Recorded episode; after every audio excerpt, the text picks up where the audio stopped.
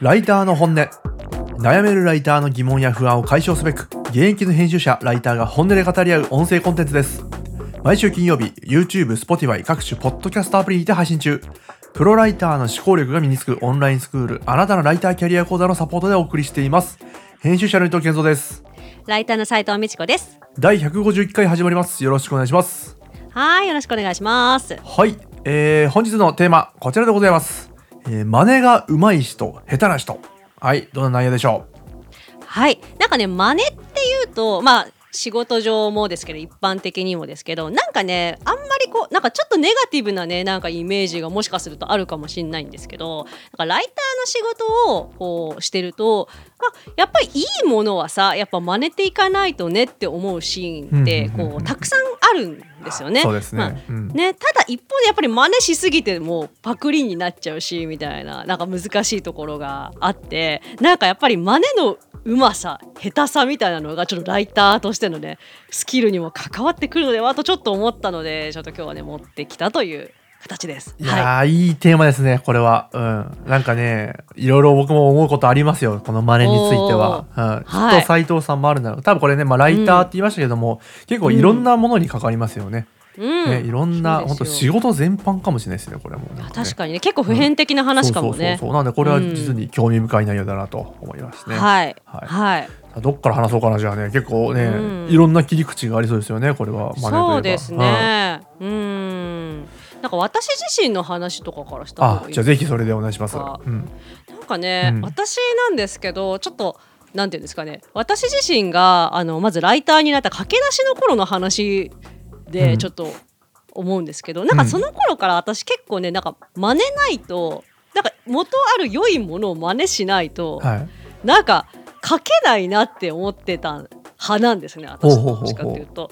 というのもなんか私自身が本当にまじまじの未経験で本当にうんうんうん。突然ライターになってしまって何にも教わらないままそれこそライター講座とかも全然ねなんか通ってもないしっていうところなのでなんか取っかかりがないっていうか例えば何々のお店何銭とかさなんかそれこそ全然さ知らないジャンルの、まあ、駆け出しの頃なんであんまりジャンルもさ襟好みせずに幅広くいろいろやってきたっていうところもあるので例えばね車のこう大学生が買う車でおすすめの車種何選みたいなのを書いてくださいって言われたりした時にはいはいはい。どうやって書くんだみたいなのがうん。ゼロからさ作るのがさうん。分かんなくて。で調べてみるとそれこそ競合の似たようなこう記事がいっぱいあるから、あうん。なるほどまずこうやって書けばいいんだみたいなまあ真似未満というかなんはい。かこう全体のさこう、うん。ぼわやーっとした輪郭からまずちょっと真似てうん。みないとっていうか、うん。まあ見よう見まねみたいな感じですかね。うんうんうんうん。っていうところは結構やってきたので、なんか私は結構ねなんかすごくこう真似ることとともにずっとライターをうんうんうんうん。10年近く続けてきたみたいな感じなんだよね。はいはいはいはい。うん、そうですよね。なんかうん、多分正解ですよねそれ多分ね。そのうん。戦い方というそうか。生き方。働き方わかんないけど。なんかうん。多分それがもう絶対うん多分誰しもが言うというかもうとにかくまずは真似ようぜと。ね、その別に初心者だろうが何だろうがとりあえず最初はまず真似からでしょみたいなのがあると思うんですけど、なんか若干僕ねやっぱね抵抗があってなんかそれ分かってはいるんだけどその、うん。よし真似よっていうそのいきなり真似に行くっていう発想がねたまに抜け落ちるなと思ってて、ああそうなんですね。そうなんかね多分なんですけどなんか例えば僕がなんかちょっと目立ってやろうとかおもろいことやってやろうって思う時って大体逆張りに行くと思うんですよね。みんながやってないことをやろうとかね。こういうのはあるけどこれやってないこれ逆はまだないでしょうとじゃあこれやろうって時になんかそういう発想で始めることが多くてそうなると。まあそのまあ逆を作ろうって時点で真似はしてるんですけどある意味ねうんなんですけどなんかそのオリジナルでやってやろうみたいなのがちょっとねたまに入っちゃうんですよ。その変な生きがりが。そうするとその真似しようっていうねその大事な思考が抜け落ちて冷静に考えていやまず真似でしょって後で気づいて真似し始めるみたいなことがあってだかこれ習慣なんだろうなと思ってその真似に対する考え方って。習慣化してるかどうかの話なんだろうなってのがね、うん。一つ思いましたね。ちょっとね一瞬僕抜け落ちるんですよそのいや真似りゃええやんって言われて周りに。あ確かにそうだわ、うん。うんうんうんまず真似ようと。なぜ俺ごときがいきなりオリジナル作ろうとしてるんだっつってなんか真似始めるっていうのはねなんかよくあるなと思ってますね。なるほど、なんかねその、そうなんですよ。その真似が、うん。こうあんまりもしかしてこの真似を積極的に上手にやっていこうっていう発想が抜け落ちてるのかなって思う、うん駆け出しの方を、うんまあ、見ることがあるんですね。うんというのも私はライター講座の講師をやっていてその方が書いた、まあ、受講生の方が書いた、こう添削課題の原稿とかを見るんですよ。でその中で、まあ、今はちょっと昔のねあの添削課題の中にちょっとニュース記事っぽいものを書いてみようっていうような課題がね、あったんですよね。うんなんか健三さんもご存知かもしれないんですけど。はいでニュース記事って書くことほとんど機会ないと思うんですよ基本的に。まあそうですね。うん。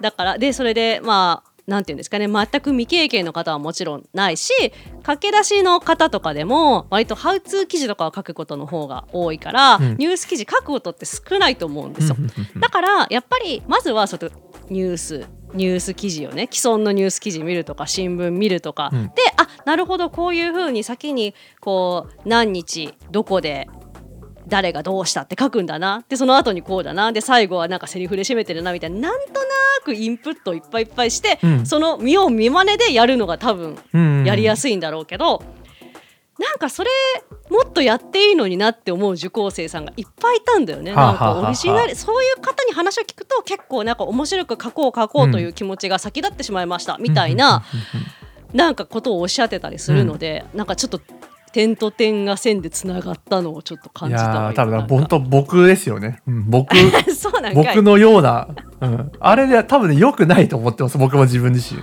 うん、あんまり良くないなと思って。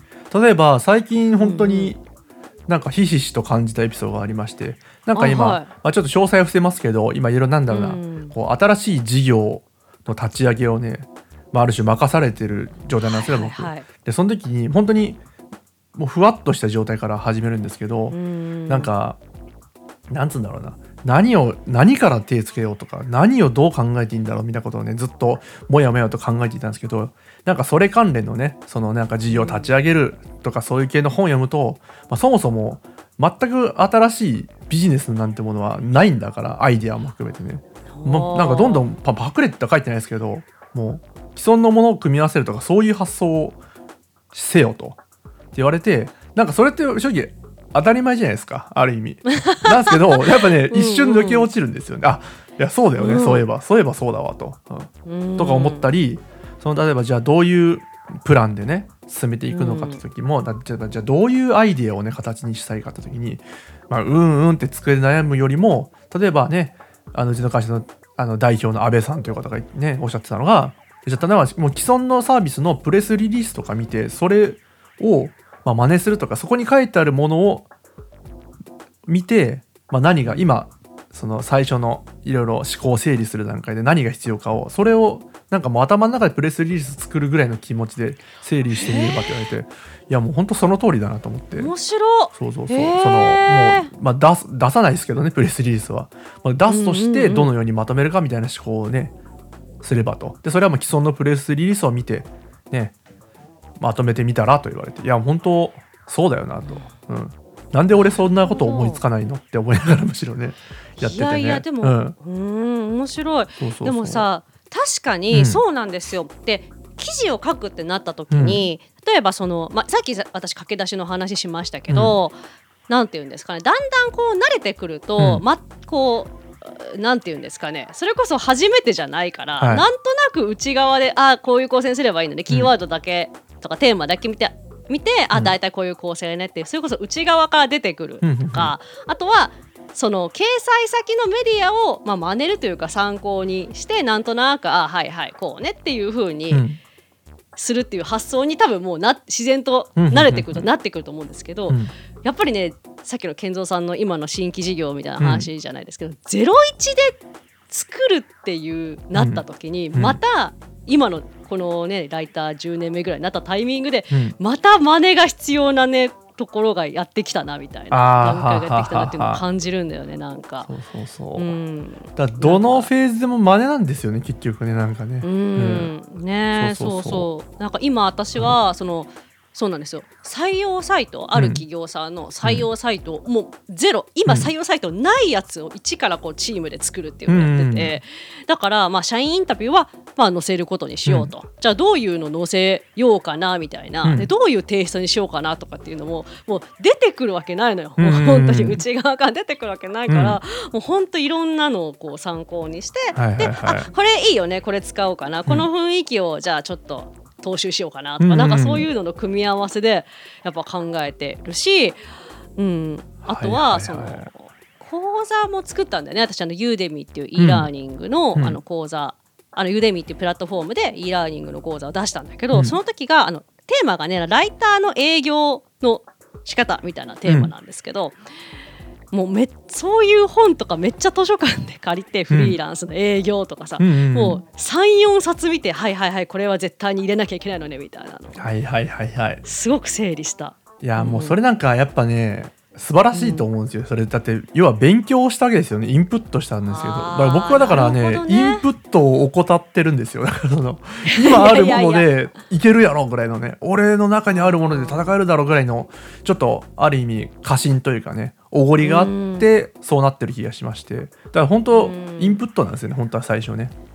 なるほどね。なんかその真似っていうとうん。すごくこう、なんでコピーみたいなさ、こうイメージがあるから、うん。あれかもしんないけど、まあ、要はインプットっていうことなんだよね、うん。結局そうね。思います。なんか、うん。僕もだからそれも反省して今ねいろいろ本をね読んでね、うん。いろいろ勉強してるんですけどやっぱりその、まあ、真似に抵抗があるかもしれないけど仮にそう最初ね真似で始まったとしても結構なんか熱意を持って取り組んでたら勝手にオジオリジナルになるからといずれ。あーわかるわかる。だからその、うん。例えばビジネスとかでもなんか正直ね、アイデアを真似されることへの抵抗も少ないらしくてそういう人たちは、まあ、仮に真似されてうんもお互いねやり方が徐々に変わってくるはずだから、うん、丸丸かぶりすることはないよと。お互い思ってるというところで、ああそうなんだねともっと楽観的に考えていいんだねとは思いましたね。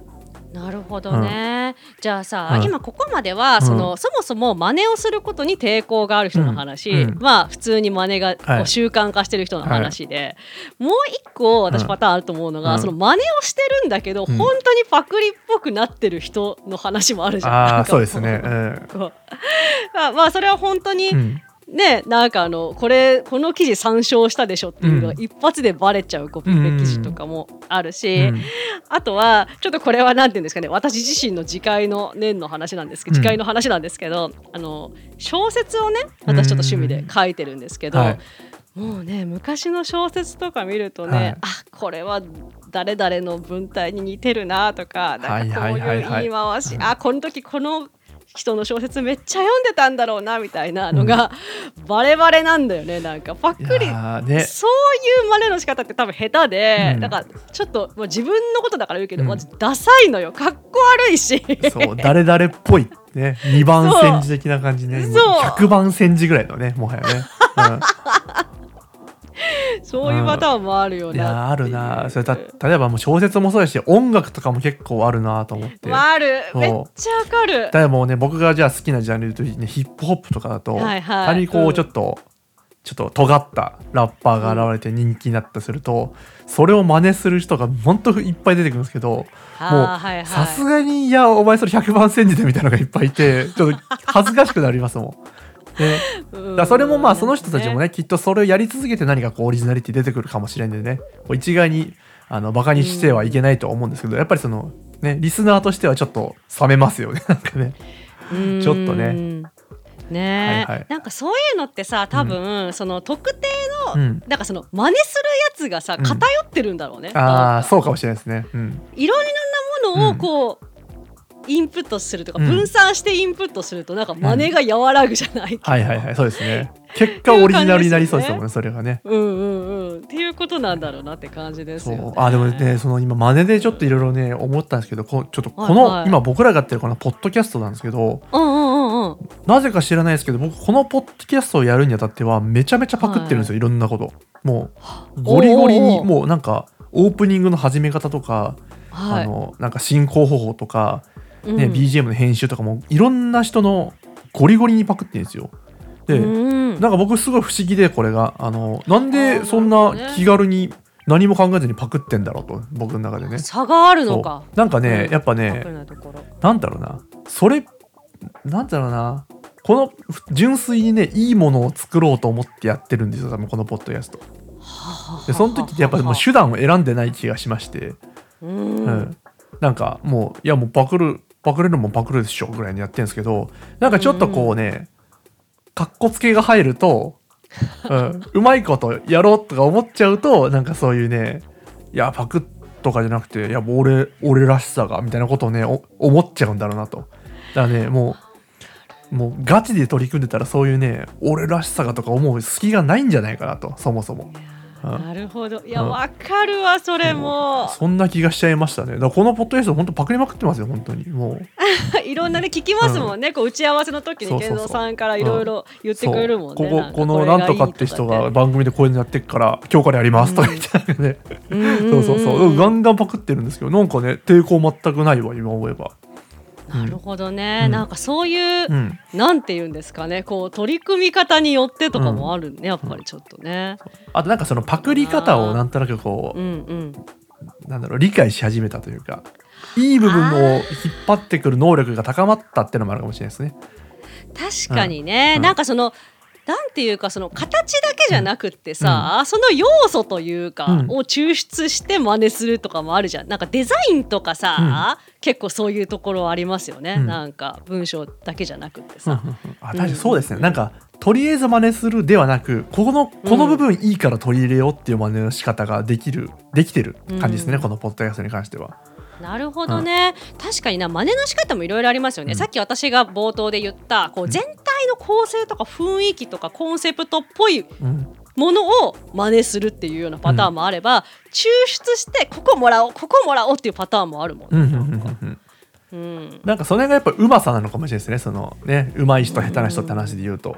確かにやっぱ慣れうんもあるのかなやっぱそういうの訓練というか、なんかね元も子もないけどさ、うん。いややっぱりどうであれ真似しまくった方がいいですね。本当に。ね、うん。そうですね。著作権違反とかはダメですけど当然ね。そうそうそうそうそう、ものまねと、うん。やっぱちょっとコピペは違うっていう話なんだよねやっぱりね。うん。いや、うん。本当そうだな。うん。ね。じゃあねちょっとね、最後になるかもしれないんだけどね、このねものまねっていう話で、はい。すごくねあの実はそのうちのパートナーとはい。盛り上がったのが、ほう。あのそうなんですよ。あの次のラジオのテーマまあ真似なんだよね、うんみたいな話をしたら、はい。パートナーがねあの風刺家電が面白いよって なんか言って。ちょっとわかんないですねまだね。うん。あの風刺家電ってあの、室町時代ですかね、うん。あの世阿弥っていうねあのはい。能の人が書いた、はい。日本最初の演劇評論みたい、演劇論みたいなほ感じのものなんですよ。う。うん。でそれがなんかねなんでそのパートナーがそうやって言ったかというと、はいまあ、うちのパートナーもなんかあの会社員だけどいろんな会社で編集者やったりとか記者やったりとかしてる人なんですけど、はい。それが結構ねその先輩とかからなんかその風刺家電のなんとかみたいなうんことを聞い聞いなんか複数の人から聞いて。いるみたいなことを言ってて、でまあそれなんでかっていうその中の一つとして、うんまあねあの風刺家電の中でまあまモノマネをめっちゃしろって言ってんだね、ゼアミはほうほうほうほう。ほう。風刺画伝って何ですか、うんその演目的な感じですか？あね違う風刺家電っていうタイトルのまあだから評論だよね、評論というかこうまあ演劇はこうしなさいみたいな、うんうんこうするべしみたいな感じから評論というか、うんうん。なるほどなるほど。なハウツー本みたいなう感じよ、ん。うんうんうんうんそうそうそうでそれをだから能に対してこう能に能をやるときにはそれこそうん。モノマネするべしみたいな、うん。モノマネの訓稽古をすべしみたいな感じのことなんだけど、はい。まあ、結構その普遍性があるために、うん。なんかそれで多分編集者の人とかも多分言ってると思うんだよね。なんかねその、そのものそのふ世阿弥が言ってるモノマネっていうのは、うん字がねうん。あの仏ものにうん学ぶって書いて、うん。モノマネっていう風におお、おしゃれ。うん。ってるのよ、だからさっきまで私たちが話してたそのはいインプットしてどうのこうのって、はい多分これだと思うそうですね。うん。うん、そうそうそうそうでそのたなんだ多分ただのモノマネと違うのが、うんなんかねその世阿弥が書い言ってたのが、うん。例えばおじいさんをねうん。その能で演じると。はい。した時に、まあたださ例えば腰を曲げて膝を曲げて、うん。よぼよぼ歩いてるはい。おじいさんの真似をしたところで、いうん。やそれどうなんやって言ってるんだね。ほうほうほうほうだからそれはそうですよね。のん。能の舞台で突然ふ普通のさおじいさんのモノマネしたところで、うん。あっそって感じなんですよね能として何のためにこうおじいさんをこうやるのかみたいなのをちゃんとこう考えてうん。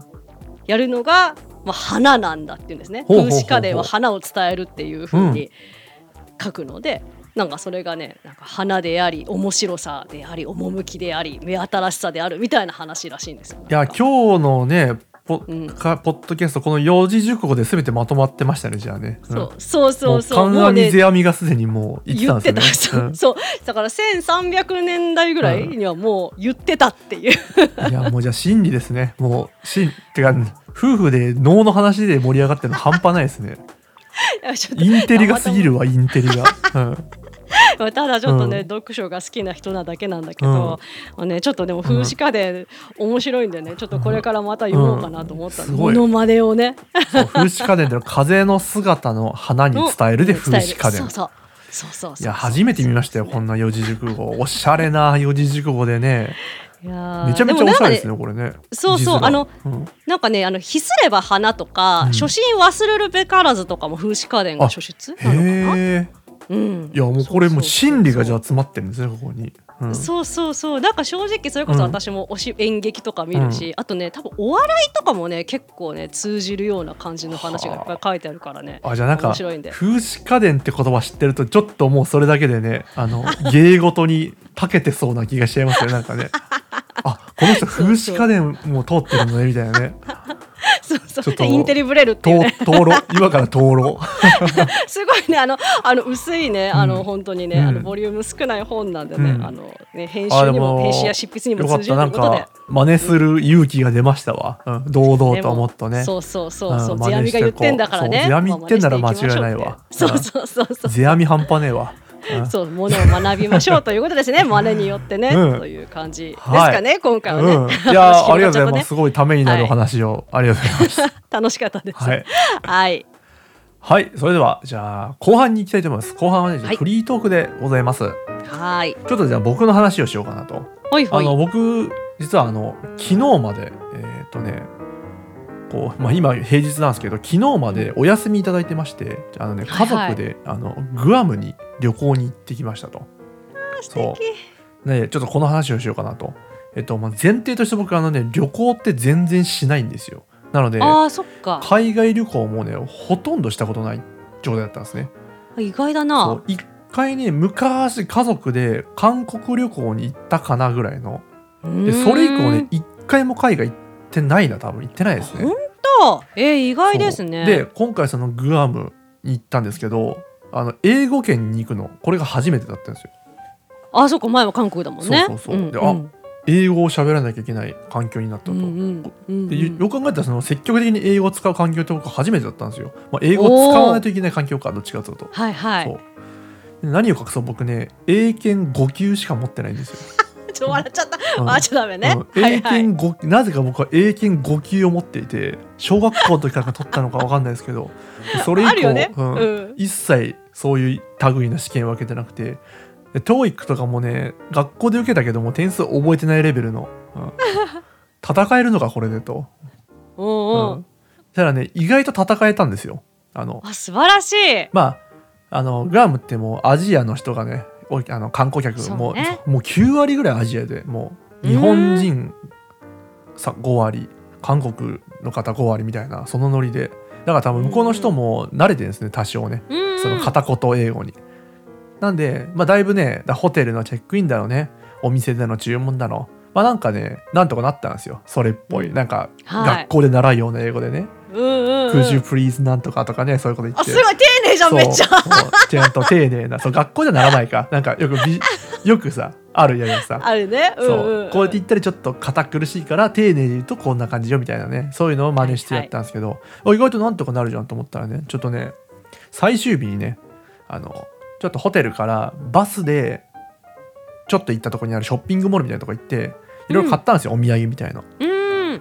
でその帰りにそのバスにまた乗ってこうホテルに戻ってそこからまた別のね送迎バス乗って空港行くっていう流れだったんですね。あはい。僕その買い物してバスで帰る時にバス停にねあのお土産買ったやつ全部置いてきちゃったんですよ間違えて。うん。